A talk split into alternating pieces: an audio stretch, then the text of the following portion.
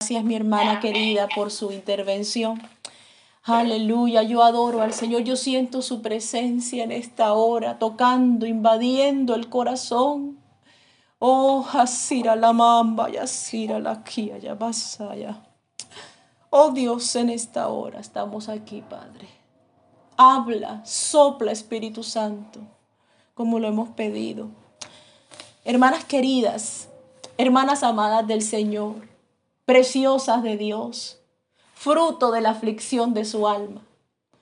En este momento quiero presentarles esta palabra con todo el temor, porque Él es digno. Y si alguna cosa podemos hacer, sea grande o sea pequeña, sea ínfima o invisible, es por su gracia. Pero lo más importante de todo es que la inspiración 100% venga de Él y que su mensaje toque las fibras más sensibles de nuestro corazón, cautivándonos a obediencia. Vamos en este momento a leer, la, a leer la palabra del Señor en el libro de Génesis, primer libro de la Biblia, en el capítulo 16. Si alguna quiere buscar, tiene una Biblia y quiere buscar, pues el capítulo 16, el verso 11. Entonces, vamos a leer este pasaje en el nombre de Jesús. Dice así la palabra del Señor. Además, le dijo el ángel de Jehová, He aquí que has concebido y darás a luz un hijo y llamarás su nombre Ismael, porque Jehová ha oído tu aflicción. Entonces, en este momento, habiendo leído la palabra, vamos a adentrarnos a ella y vamos a tratar los temas que hemos venido tratando, pero hoy vamos a hablar de el robo de la integridad parte 7, el nombre. ¿Sí? Estuvimos hablando de la naturaleza, estuvimos hablando de la naturaleza del... ¿De quién? ¿Quién me dice? Estuvimos hablando de la naturaleza del... De la mujer, de la mujer del varón, del niño, Estuvimos hablando durante estos tres últimos sábados, o viernes, perdón, para mí es sábado. bueno, eh, y ahora vamos a hablar del nombre, otro componente de la identidad. Se sabe que cuando un bebé nace, se sabe que nació el bebé. Y tú preguntas, ¿y qué es? Uno dice, una nena, un varoncito. Pero ¿y cuál es la siguiente pregunta que viene? ¿Cómo? ¿Cómo qué? ¿Cómo se va a llamar? ¿Cómo se va a llamar? Exacto. Entonces, hay cosas de nuestra integridad que vienen de Dios 100% y otras a la, a la que Dios le da esa, esa libertad al hombre de escogerlas. Y esa es el nombre. Usted sabe la responsabilidad que uno tiene siendo padre o madre hasta el nombre de esa persona lo va a poner. Y ese nombre representa el carácter de esa persona.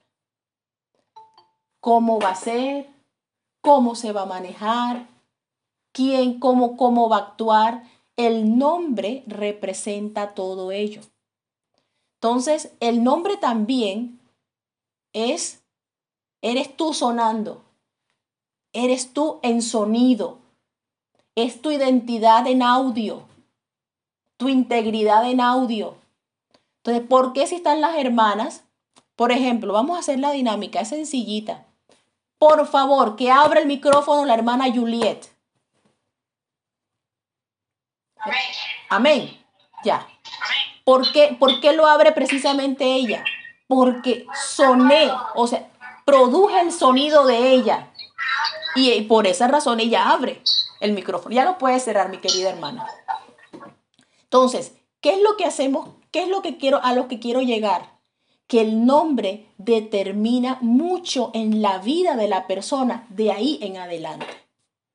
Sabemos que lo que habíamos hablado de naturaleza, de ser mujer, ser varón, ser niño o niña, eso es algo dado por Dios y que va desarrollándose y va uno adquiriendo el conocimiento, pero ya eso viene listo.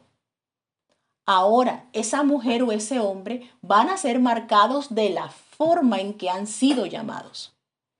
Entonces, hay gente que no le gusta su sonido y dice, uy, qué nombre tan feo tengo. No me gusta mi nombre. Y hay gente que se ha cambiado el nombre porque no le gusta su nombre. Les puedo contar ejemplos interesantes aquí. Aquí llega gente de muchos países. Entonces, los, cuando vienen los chinos, ellos tienen como en su, en su abecedario, tienen las consonantes, pero las vocales son más. Entonces, en las vocales, yo puedo hacer, ok, mi nombre es, mi, mi esposo estudió con tres chinos, dos mujeres, un hombre o no me acuerdo, había entre mujeres y hombres eran tres. Creo que uno se llamaba Wa, el otro Wa y el otro Wa. Entonces, ¿what? Uno queda, ¿y cómo hago para llamarlos? Y cómo entre ellos, entre su dinámica, ellos se entienden. Pero entonces, ¿qué les toca hacer a ellos?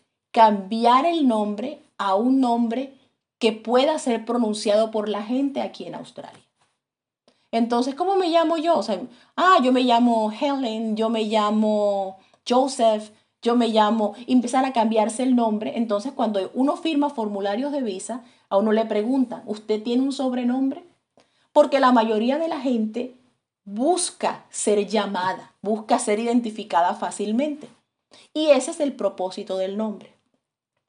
Entonces, eh, hablando un poco de esto, el nombre también es importante porque representa cómo es la persona, el carácter, ¿sí?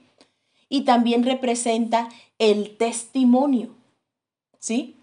Por eso dice la Biblia, ninguno tenga en poco tu juventud, sino sé ejemplo.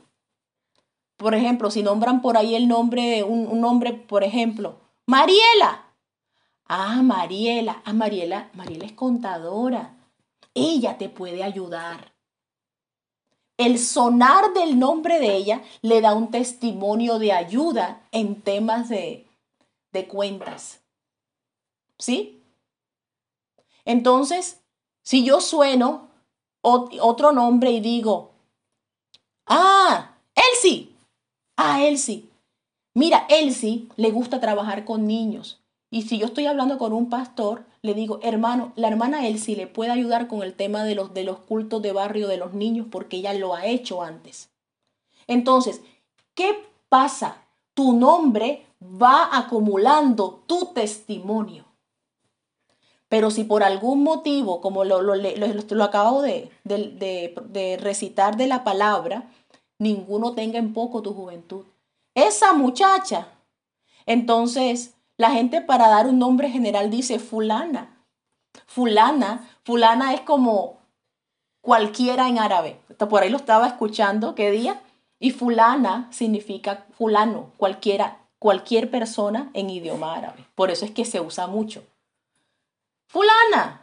Ah, ella. No, no, no, no, no. Mira, no te confíes de ella. Esa muchacha ha hecho esto, esto, esto. Y lo más seguro es que vuelva y haga esto. Oh, no, no, entonces no, no. Entonces se da cuenta que su nombre no son solamente hermana Nidia, cinco letras ahí puestecitas. No. Su nombre es un sonar que representa su carácter, su testimonio, inclusive su poder. Porque el nombre también es poder. ¿Sí? Entonces, poder, ¿cómo lo representa? Por ejemplo, si yo digo, bueno, voy a pedirle el favor a, a la hermana Marta que, hermana Marta, ayúdeme a hacer, ayúdeme a, a construir este edificio, porque se me fue el ingeniero, necesito un ingeniero. La gente me va a decir, pero es que la hermana Marta no, no es ingeniera, ¿cómo va a ser? No puede hacerlo. ¿Cómo va? ¿Cómo hace? Entonces, pero si yo le digo, hermana Marta, necesito que me, que me mande un pedido así de calzacosta de tantos zapatos acá porque la gente en Australia está que necesita zapatos. un ejemplo. Eso, eso sí lo puede hacer. Entonces, el nombre de ella representa el poder que ella tiene en el momento de hacer algo. Porque poder No es solamente echar rayitos por ahí y, y, y salir volando de vez en cuando. No, esos son espíritus de maldad que enseñan mentiras. Usted no sabe que las vidas más sufridas, más miserables y más condenadas que hay son las de los demonios. En el mundo en el que ellos están, ellos viven en tortura permanente. Y lo único que quieren es hacer que la gente sea confundida para llevar a otros a la misma condenación. No hay cosa más fea ni más deshonrosa en la vida que ser engañado por uno que ya está condenado. No se le olvide. Entonces, la importancia. Entonces, eh, aquí vamos a mencionar muchas cosas. Voy a mencionar principalmente dos historias, pero también quiero hablarles así, solo tocar que este, estos versículos así que tendrás un hijo y llamarás su nombre, ¿eso aparece solamente una vez en la Biblia o aparece más veces? Aquí lo acabo. Aparece varias veces en distintas personas. En distintas. Varias veces en diferentes personas. Sí, señor. Aparece, en algunos les dice llamará su nombre, a otros les dice tendrás un hijo. Y no les dice, no, no dice el nombre, solo tendrás un hijo y no pasará navaja por su cabeza. ¿Quién fue ese? ¿Quién me dice?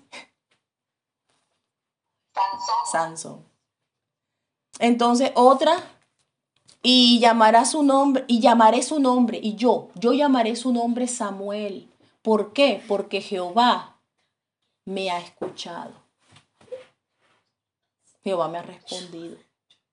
Y, y este también significa Jehová escucha, Dios oye, Ismael. Los nombres que terminan en él en la Biblia siempre son Dios. Y los nombres que terminan en Ías en la Biblia son Jehová. ¿Sí? Ananías, por ejemplo, amado del Señor, amado de Jehová. ¿Sí? Eh, no me acuerdo el significado de Elías. Pero los que terminan en Ías, Isaías. Isaías, Jehová salva. Daniel, que Dios sea mi juez. Entonces, todos los nombres y en la, y en la identidad de los, del pueblo de Israel, el nombre era determinante. Y el nombre era una ceremonia donde el papá ponía el nombre y tenía que ser el nombre y, y tenía que ser un nombre en la familia. O sea, ellos, ellos estaban muy preocupados por el nombre. Inclusive ellos vivían situaciones en la vida en las que podían cambiar su nombre de acuerdo a lo que les estaba pasando. Vamos a recordar a Noemí. Noemí perdió su esposo y sus dos hijos y quedó sola. Y su nuera Ruth fue la que quedó acompañándola de regreso a Belén. Y, y cuando llegó a Belén, ahí saben qué, a mí no me llamen Noemí, llámenme Mara, porque mi alma está angustiada y amargada. Mara significa amargura. ¿Sí? Entonces, Dios le va, le va dando el carácter a cada persona con un sonido especial. Entonces, vamos a ver la historia primeramente. Es una historia donde hay mucho juicio. Mucho juicio de parte de los predicadores de, y de los que oyen a los demás también jugar. Ellos también terminan jugando. No repita algo que diga un predicador si usted bíblicamente no está seguro, porque es necesario conservar nuestra salvación. Entonces, si yo tengo eh, la historia de Jacob y Esaú, usted va a encontrar de entrada, ese Jacob era un, un engañador, ese se robó la bendición, ese, ese. Mire, la Biblia nos narra la historia y nosotros no tenemos derecho a juzgar sobre ellos. Lamentablemente en estos tiempos se pueden encontrar predicadores que cuestionan y hablan mal de los apóstoles, hablan mal de los profetas, hablan mal de los patriarcas. Yo, hablan mal de Adán. ¿Sabe una cosa? Si Dios puso el alma de Adán como el primer hombre, ¿sabe por qué lo hizo? porque él era el más resistente para aguantar la tentación del árbol. Yo creo que nosotros estábamos en la cola. Nosotros hubiéramos corrido primero. Porque Dios pone a cada uno de acuerdo a su resistencia. Dios obra en cada uno de acuerdo a la capacidad y Él no te tira al resbaladero, como dice el Salmo. Entonces yo quiero en esta hora llevarlas de la mano a la historia de Jacob y Esaú. Se sabe que ellos son, ellos son unos gemelos, bueno, no sé si gemelos de, un, de una bolsa o de dos bolsas, si se parecían o no, no sé. Dicen que la palabra de Dios habla de que el papá de él era Isaac, hijo de Abraham. Abraham le busca esposa. Mire, mire dónde voy a, voy a comenzar todo, porque por ahí también dan. Resulta que Abraham necesita buscarle esposa a, a, su hijo y envía un siervo que se llamaba Eliezer. Cuando Eliezer va, él ora al Dios de Abraham y se pone en las manos de Dios y pide sobre esto, este asunto, una señal difícil. Él hace un viaje largo. Cuando llega ya a la Mesopotamia, a Sumer, donde vivían ellos, entonces les dice, bueno, voy a estar aquí, los camellos están sedientos y las jóvenes salen a esta hora, las jóvenes de, la ciudad, a, a llevar agua a sus casas. Señor, permite que la joven que salga y alimente mis camellos, eh, perdón, le eh, abreve mis camellos y, y, me dé agua a mí también, sea la que tú has elegido. Pero Señor, lo hago por amor a tu siervo Abraham, que es mi amo. Yo te pido que respondas. Este hombre, y este hombre es especial porque este hombre podía quedarse con toda la riqueza de Abraham si él no daba hijo. Sin embargo, si él, perdón, eh, con la riqueza de, de, Isaac, sí, si él no tenía hijos, y no se casaba, pero él estaba no esmerado en ser rico, esmerado en servir, que es lo que tenemos que hacer ahora. No tenemos que estar esmerados en colectar bienestar económico, sino en, en servir, en funcionar para Dios. Porque servir no es ponerte de tapete y que todos pasen por encima tuyo. Servir es funcionar para todos los propósitos. Eso es lo que quiere Dios de ti. En ningún momento te quiere con la cabeza abajo, te quiere funcionando para su gloria. Bueno, llega este hombre que funcionaba muy bien y salen las muchachas y entonces la señal era que le propusieran que alimentara a sus camellos. Y sale y sale una bien bonita. Bonita. Y él, ay, buena, señor, viene de lejos. Sí, ah, bueno.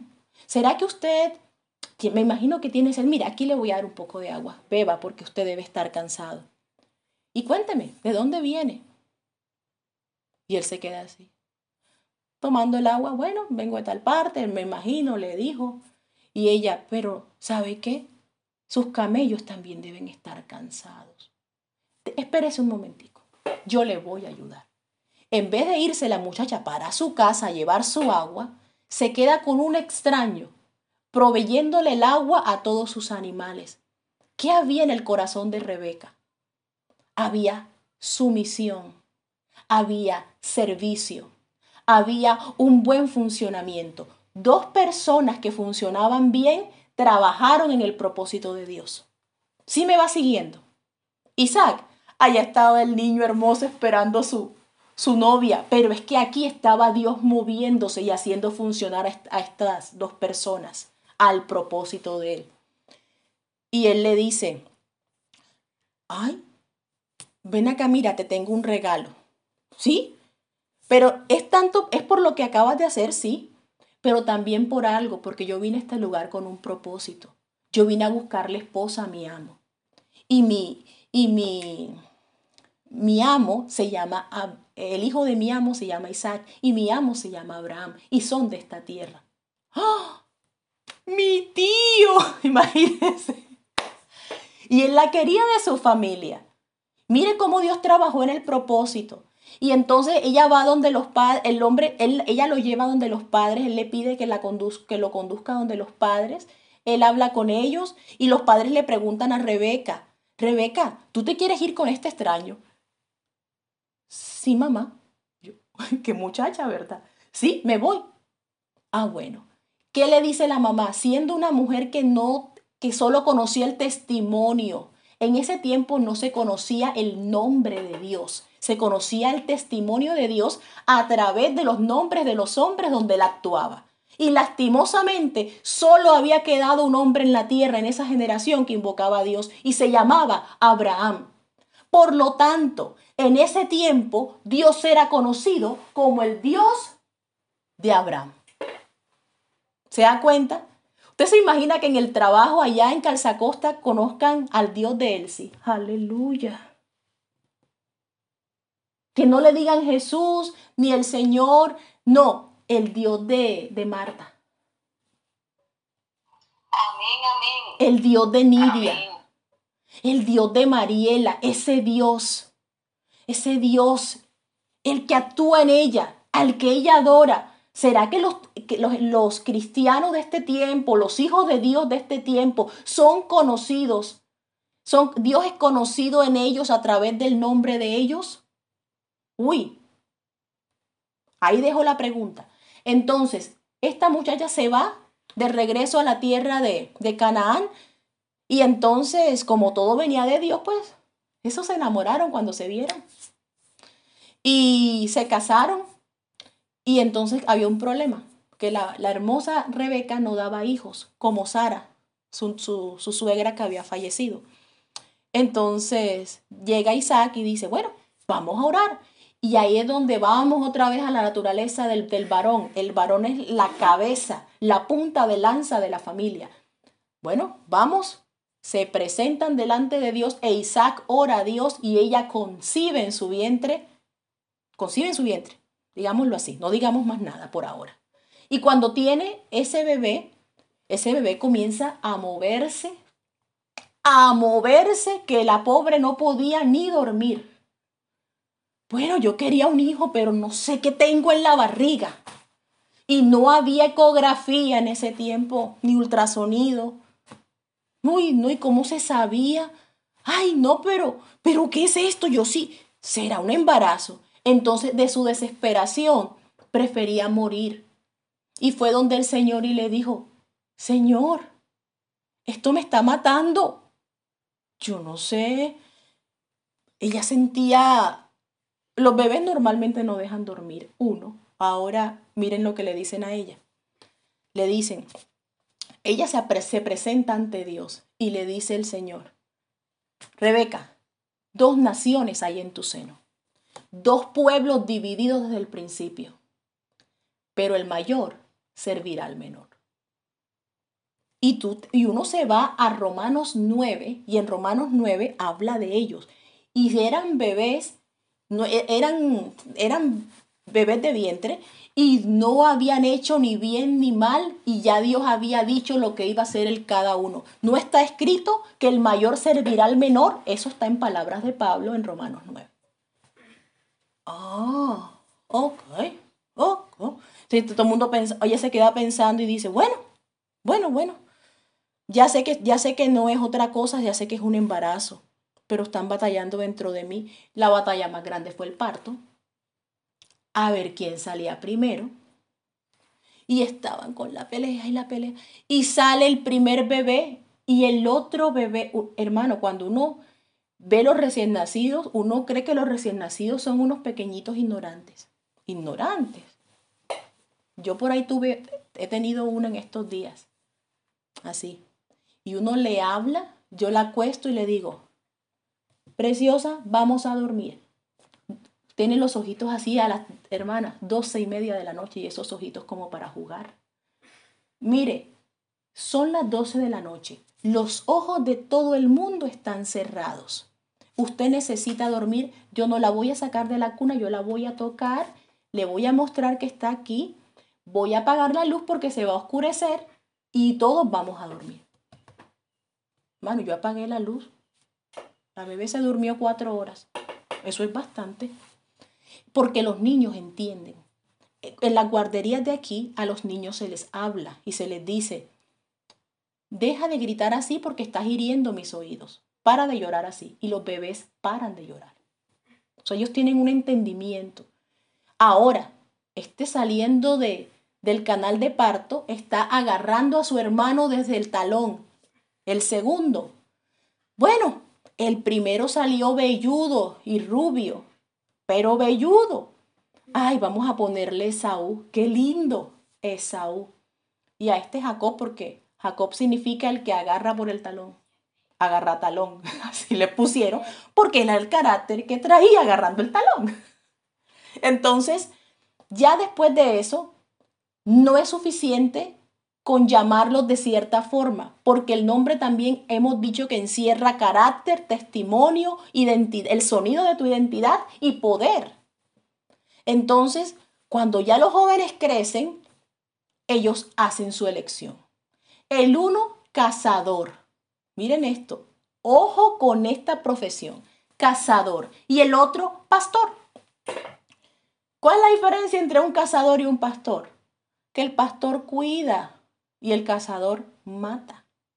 Y si éste va a sacrificar, él lo hace con amor y para alimentarse, pero el otro mata es por diversión, para que lo vean qué poderoso. Y eso era Ninrod. Pues Ninrod era cazador. Entonces, esas dos profesiones van siempre en contra la una de la otra. Y Dios nunca llamó cazadores. ¿A quién llamó Dios siempre? ¿Qué estaban haciendo los que Dios llamaba a veces? Pastoreando ovejas, cuidando, cuidando. Entonces, David, Moisés les pusieron ovejas delante para que aprendieran después a lidiar con grupos de seres humanos y a ser pueblo. Por eso tenían ovejas primero. Entonces, este muchacho llega y toma su elección. Ah, había otro detalle. Le fascinaban las, las inconversas. Las inconversas, las que no creían en el Dios de Abraham las que ídolos, las cananeas. Esas le fascinaban. él, en su carácter, no se ajustaba al propósito de Dios. Porque, bueno, le quitaron la bendición y él que la deseaba tanto. No, no la deseaba. Dijo, ahora vamos a hablar de la negociación.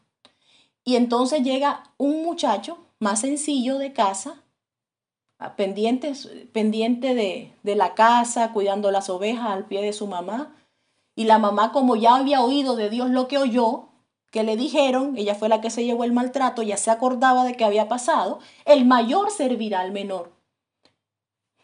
De pronto Isaac, otro factor, Isaac queda ciego, ciego.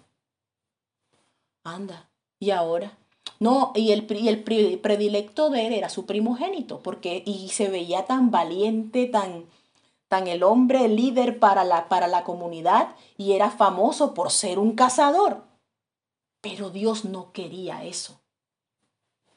Dios iba a querer un hombre así, no con una, sino con varias mujeres que no temían a Dios, y que mataba animales solamente por diversión. ¿Ese era el perfil del hombre que Dios deseaba para su propósito? Yo no lo creo. Había, pero había una diferencia entre este otro. Este deseaba la bendición. Y realmente vamos a analizar si fue robo o no lo fue. Entonces llega la palabra de Dios y nos dice en, en Génesis capítulo, ya les voy a decir. Génesis capítulo 27. Que están, aconteció, quizás envejeció, sus ojos se oscurecieron y él le dijo, hijo, ya estoy viejito, por favor, ve y, y, caza esos, esos, esos animales que tú cazas, prepáramelo y tráemelo porque te voy a bendecir hoy. Yo no sé cuándo me vaya, pero te voy a bendecir. Eh, la mamá de él estaba escuchando dijo, uy, lo va a bendecir. Y la Biblia dice quiénes eran las mujeres de, de Esaú para, para Rebeca y para Isaac. Esas nueras de ellos fueron amargura de espíritu, así dice la Biblia, amargura de espíritu para la vejez de ellos. Y él no puede, él no puede, a mi Dios me dijo algo distinto. Y esta mujer llama a su hijo, al menor, y le dice, Jacob, ven acá, ven acá. Pero antes de que eso pasara, parecía que se estaba cogiendo lo que no era de él. Un día, se me estaba olvidando el detalle, pero ya se lo digo. Esaú llegó cansado de hacer lo que más le gustaba hacer, cazar animales. Y Jacob estaba haciendo un guiso. Y le dice, dame de ese guiso. dame del guiso. Y él le dice, "Mm, yo te doy, pero si me vendes tu primogenitura. Jacob estaba ahí, a la espera. Él quería la bendición, él admiraba a su abuelo Abraham, él admiraba a ese Dios al que le estaban sirviendo, pero el nacimiento no le daba el derecho, menos el nombre. Y entonces, ¿cómo se hacía? Llega él y se acerca y le dice, dame tu derecho de primogenitura y yo te doy de mi guisado. Y dice él, a la final me voy a morir, dame el guisado, en este día te prometo la primogenitura. Y se la dio, así como que no le importa. Y dice la palabra de Dios, y así Esaú en ese día menospreció menospreció la bendición de Dios. Y en ese día fue cambiado su nombre a Edom, que significa rojo, porque rojo era el guiso con el que vendió Jacob, con, con el que vendió este, Esaú su primogenitura a Jacob. Ah, o sea que hasta eso hubo, hubo cambio de nombre, cambio de carácter cambio de testimonio. O sea, ya dejo de llamarme como me pusieron cuando era primogénito, ahora me llamo Edom. Y si usted averigua en la Biblia cómo se llamaba los- el pueblo descendiente de Esaú, no se llamaba Esaú, se llamaba Edom, que fueron los mismos edomitas que le bloquearon la entrada y les tiraban piedras a los israelitas cuando venían saliendo de Egipto. Y ese pueblo ya no existe de ese pueblo, así como los cananeos, como él hizo una alianza matrimonial con los cananeos, se acabaron los cananeos, se acabó Edom. De ellos no hay nada en la tierra, fueron extinguidos. Pero quedaba este hombre, no muy líder, más casero que quién sabe, pegado a su mamá y contra los pronósticos, porque no parecía que fuera el líder. Y con todo y eso, él va, la mamá observa y le dice, ella, mira, Jacob, ven acá. Él no puede heredar. Mira todo lo que ha hecho. Ponte la ropa de él y ve donde tu padre. Entonces, usted lee la palabra.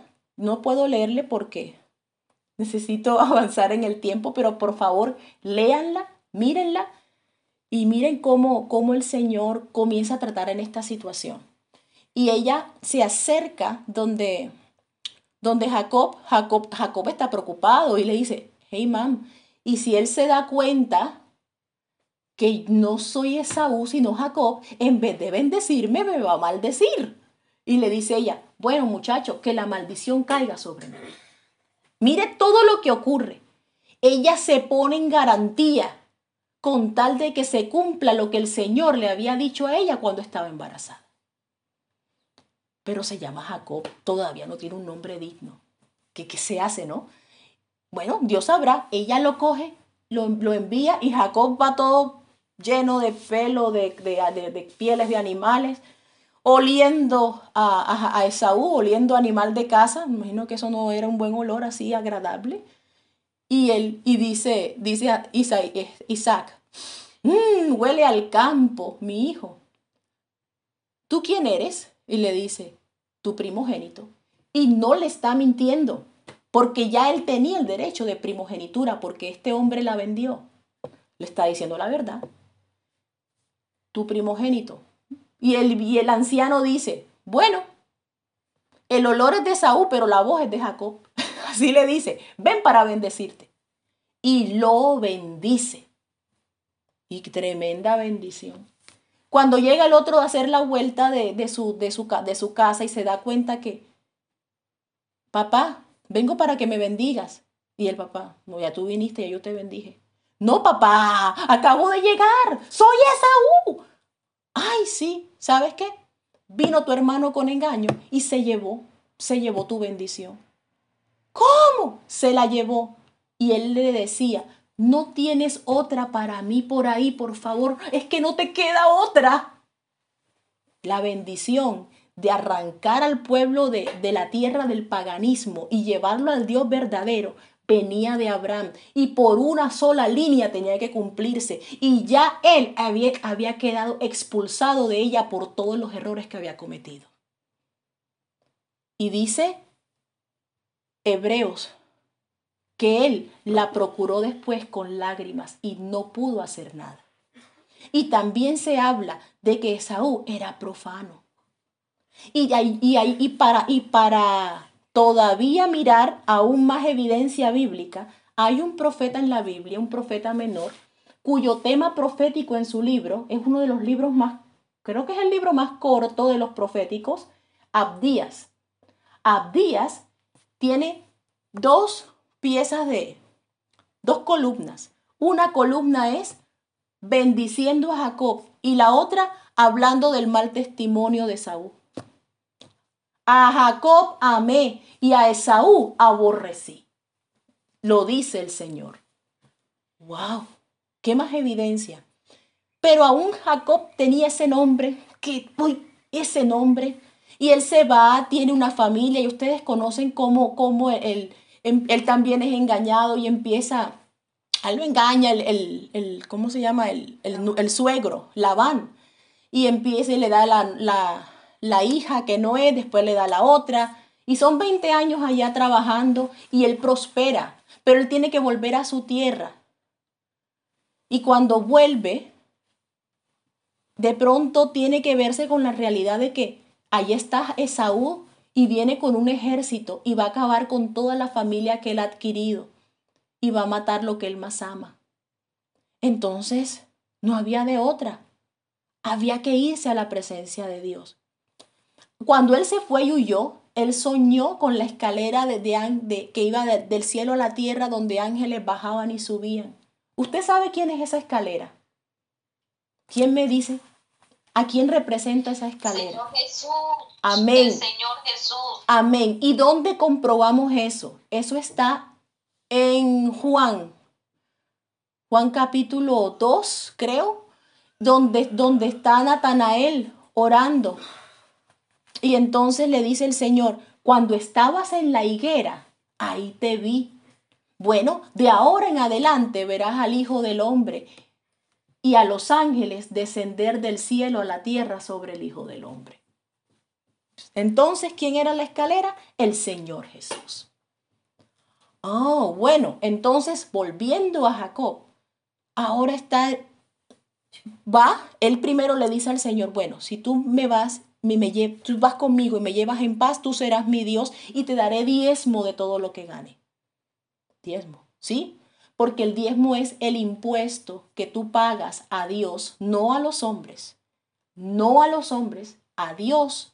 No importa lo que los hombres hagan con las monedas, ellos responderán, pero a ti se te cuenta en los cielos porque ese es tu impuesto que tú pagas por ser ciudadano de los cielos. Y es un impuesto de amor, es un impuesto de agradecimiento. Y eso es lo que hace que la provisión permanezca en la tierra.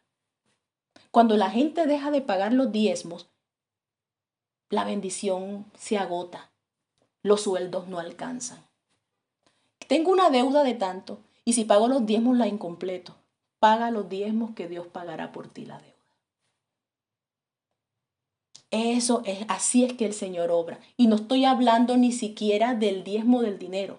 Hablo hasta del diezmo del tiempo y ya de eso hemos hablado antes. Bueno, continuando, él va, vive lo que vive, prospera, se llena de hijos, de esposas.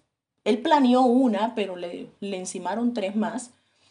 Entonces quedó con una gran familia que estaba en riesgo ahora porque se iba a presentar delante de Esaú. Y le, y le avisan, Jacob viene con 400 hombres armados. Uy, me va a matar. ¿Saben qué? Me voy a la presencia de Dios, me voy. Y cuando se va en el amanecer, empieza a estar en la presencia de Dios y parece que no pasaba nada, hasta que llegó un momento en que ya iba a rayar el alba y se le manifiesta un ángel.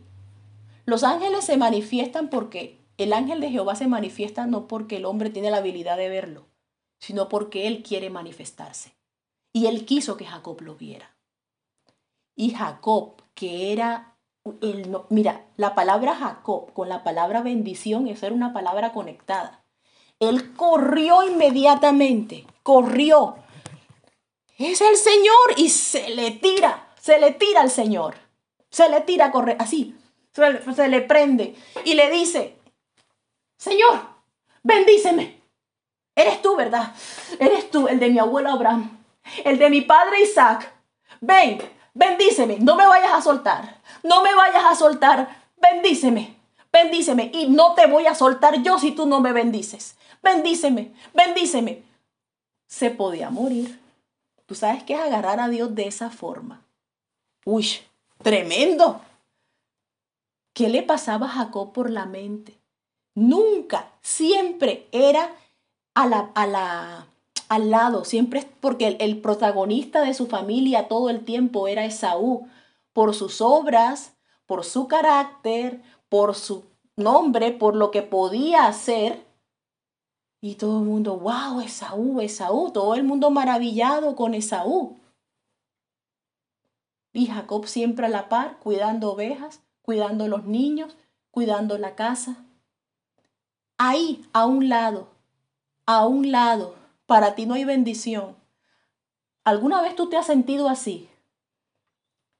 En la iglesia, tú a un lado. En tu familia, tú a un lado. En el trabajo, a un lado. Nunca tenido en cuenta para nada. Pero esas personas que entienden el llamado de Dios, sin importar el nombre que les pusieron, sin importar cómo les llamaron, sin importar qué significaba eso o qué tanto les afectaba, pero que saben de la presencia de Dios, porque él le preguntaba, en ese tiempo Abraham estaba todavía vivo, y él conocía, él se deleitaba escuchando. Y pondré, imagínese el abuelo Abraham, abuelo, cuéntame, cuéntame, ¿qué fue lo que te dijo Dios? Ah, cuando yo no tenía hijo, me sacó un día de la carpa y me dijo, Abraham, mira las estrellas. Y mira si las puedes contar. Y si algún día podrán ser contadas las estrellas, pues así será tu descendencia contada porque te haré como las estrellas del cielo. Abraham, abuelo, cuéntame otra vez. ¿Y qué fue lo otro que te dijo? Abraham, mira los granos de tierra. Mira los granos de la arena. Bueno, así será tu pueblo, así será tu simiente que voy a hacer de ti. Una simiente que me adore a mí porque me has invocado, me has llamado. Yo soy el Dios único que ha hecho todo en la tierra. Y Jacob estaba tocado con esas palabras. A Jacob no le importaba cómo sonaban los instrumentos cananeos o el movimiento de las caderas de las cananeas. Él era solo esa voz, la promesa de mi abuelo, de las estrellas, de los granos de arena. Es que los hijos de Dios hasta ilusos los llaman. Porque pareciera que fueran ilusos, pero cuando ven el cumplimiento de lo que Dios ha, ha hecho y seguirá siendo contigo, Ahí es donde hay el testimonio del nombre de tal hermano, porque como aquel tiempo se burlaron, ahora creemos que es cierto porque Dios le ha respondido. Yo no sé cuántas veces tú has sido la burla de los que te están alrededor tuyo, de los que pensaron que no podías avanzar, de los que pensaron que sin su ayuda tú podías llegar a hacer algo. Pero Dios el nombre sobre todo nombre, quiere usar tu nombre para glorificarse. Tan grande que es su nombre, pero tan grande a la vez es su amor, que quiere usar tu nombre para Él ser conocido en la tierra. ¿Será que tú sí lo vas a dejar? ¿Le vas a permitir al Señor que, que su nombre sea conocido a través de tu carácter, a través de tu poder, a través de tu testimonio? Qué bello es el Señor. Qué grande Dios. Entonces, ahora está frente al ángel. Jacob atrevido, se le tiró a Dios.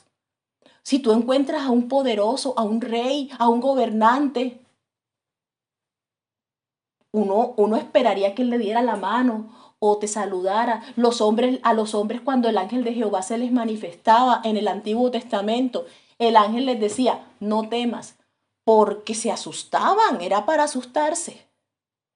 Pero no, él cuando lo vio, tanta era la sed de que Dios lo bendijera, que corrió corrió con toda su fuerza y lo, lo, agarró y no lo soltó. Él podía romper sus huesos en, en, en un chasquido de un dedo. Él podía destruir su cuerpo. Pero ese Dios amaba a Jacob porque era la esperanza que él había puesto en la tierra para un pueblo. Así como le dio aliento en el mismo tiempo que le dio aliento a Esaú, también se lo dio a él. Pero es que hay una gran diferencia entre esos hijos con los derechos, pero con intereses opuestos. ¿Cuántos hijos se interesan por Dios? ¿Cuántos hijos, cuántos de los apóstoles, pues los discípulos, se recostaba uno en el pecho del Señor y el otro por allá planeando cómo entregarle? Esas son las grandes diferencias. Muchos son llamados y pocos escogidos. Pero este Jacob ni escogido llegaba en ese momento. Porque la bendición no estaba genéticamente para él porque la regla era que su nacimiento. Sin embargo, la compró. La compró del hijo mayor y ya la tenía. Pero él quería la suya. Él quería saber que si el, mismo Dios que había bendecido a su hermano, de la forma en que lo bendijo, podía bendecirlo a él también. Y él reacciona con ese amor no, y con esa fuerza. No te suelto. No, y él le decía, suéltame porque rey el alba, suéltame, suéltame, Jacob. Ah, él no le llama Jacob, él le dice, suéltame. Y él, no te soltaré si no me bendices no te soltaré. Y la batalla fue larga, duró un buen rato. Y él, imagínese tener una persona agarrada por horas así. Va, ya va a rayar el alba, tengo que irme. Esa es una de las muestras que Dios bendice la tierra todos los días, antes que amanezca. Por eso es que uno tiene que estar invocando el nombre del Señor, recibiendo esa bendición y anulando el mal del día durante esa hora. Y ese muchacho se le pegó, se le pegó así. No, no, no, ahí, ahí me voy a quedar. No, no, no me voy. Y llega un momento en que le dice, eh, Jacob, perdón, no le dice Jacob, le dice, ¿cómo es que te llamas tú? Pero se lo dice, no le dice Jacob, le pregunta el nombre, ¿cómo es que te llamas? pero es para que él se diera cuenta el nombre que tenía y el derecho que no tenía tampoco. Y con todo y eso, él le dice, Jacob, y se le pega y otra, y prendido ahí, sin soltarlo. Y tiene el ángel de Jehová que tocarlo, así con su dedito. Lo tocó en el, en el, en el encaje del muslo. Usted sabe que el, el, el fémur está forrado por un músculo le desencajó ese músculo de la pierna. Y usted sabe que los músculos son como, los tendones son como elásticos. Como se lo desencajó, eso produce un dolor que tú soltarías lo que fuera. Y Jacob se lo puso como prueba. Y Jacob no soltó al que lo podía bendecir aún en medio del dolor. Si a ti te llegan a pasar cosas que te hacen llorar, llora delante de Dios pero no lo vayas a soltar, porque de Él viene tu bien únicamente, no viene de ninguna otra parte. Y empieza y lo toma. Y ahora con el dolor, porque eso produce que arrastre la pierna y no la pueda levantar más. él no podía caminar más nunca así, normal como dar pasos. Ahora los pasos de Jacob iban a ser un paso bien con una pierna y arrastrando la otra. De ahí en adelante quedó lisiado. Y él lo abraza. Y, queda Jacob así, Y eso lo lleva a uno a pensar cómo Dios es de compasivo y no hace acepción de personas. Ama al que ve, ama al ciego, ama al que oye, ama al sordo, ama al que camina bien, también ama al que cojea. Y ahora más defectuoso todavía, cojeando sin derecho y con este nombrecito. Y le dice, ¿cómo es que te llamas tú otra vez? Jacob. Bueno, no se llamará más tu nombre Jacob de ahora en adelante. De ahora en adelante te vas a llamar Israel, porque peleaste con Dios, batallaste con los hombres y prevaleciste. Ahora tienes un nuevo carácter. Aleluya. Hay personas que las han intentado maldecir todo el tiempo a través del nombre. En los tiempos de la esclavitud de los africanos, habían, habían esclavos que se les olvidaba cómo se llamaban. Y confesaban, ay, se me olvidó mi nombre. ¿Y por qué? Pero tienes que, no, no, se me olvidó, no sé, porque el amo siempre me pegaba y me decía que era un negro, negro, negro, negro. Y así me llamaba. Y no podía, no pude recordar mi nombre. Yo te voy a decir una cosa. Con todo el alma y en el nombre de Jesús. No importa cómo te llame el mundo. No importa cómo te llame tu padre o tu mamá, tu papá. No importa cómo te llame tu familia o tus compañeros de colegio. No importa cómo te bromearon todo el tiempo y te humillaron con un nombre. Ahora lo que cuenta es qué sonido va a emitir Dios de su boca cuando te llame. Porque todavía el nombre, el nombre tuyo, todavía el nombre nuestro le falta una función final por cumplir en la tierra y es la final. Cuando ya llegue el momento en que el Señor decida recoger a su pueblo, ¿ustedes no creen que el Señor va a recoger a su pueblo y lo va a arrebatar al cielo? Hamashita la vasaya.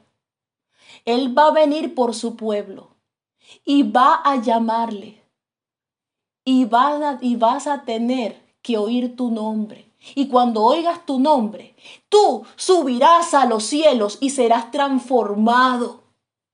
Y ya no habrá más muerte, y ya no habrá más dolor, y ya no habrá más angustia. No importa cuánto se burlaron de tu nombre en la tierra.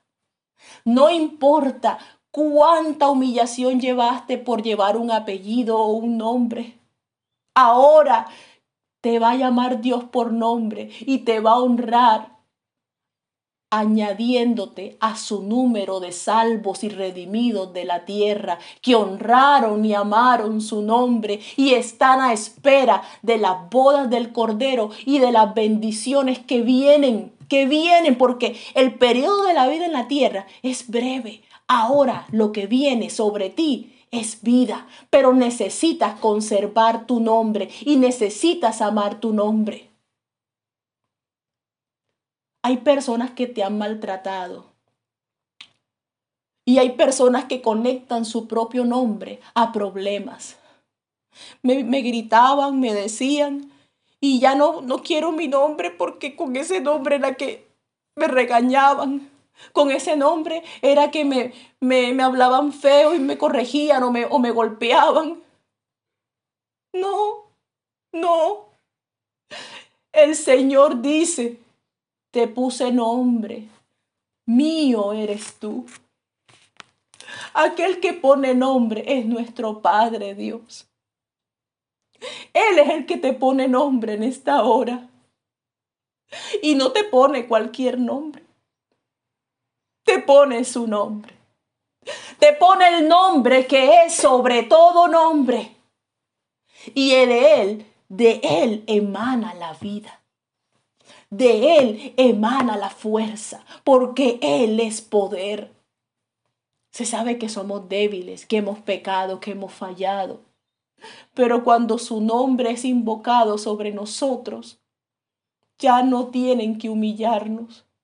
Ya tiene el traje real, ya no puedes hablar mal, ya, ya es una autoridad en la tierra. Ya si quiere Mariela manda el viento.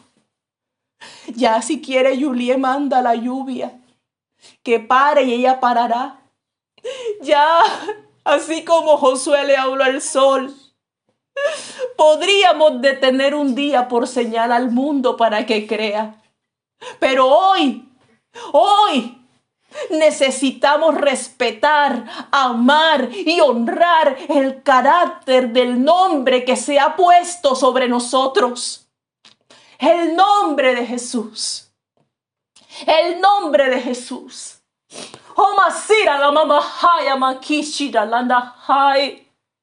I love that name. Yo amo ese nombre porque es la roca que me ha dado fortaleza y fuerza en mi aflicción. Cuando me humillaron, Él levantó mi cabeza y me dijo que tenía su nombre. Cuando fui despreciado, oh mamá, sira la vaya, banda. Cualquier cosa que hayas dejado por este evangelio, padre, madre, hermanos, la recibirá cien veces en los cielos. ¿Cómo la paga Dios? Yo no sé. Mi mamá, ella pertenecía a una familia de sacerdotes, monjas católicos.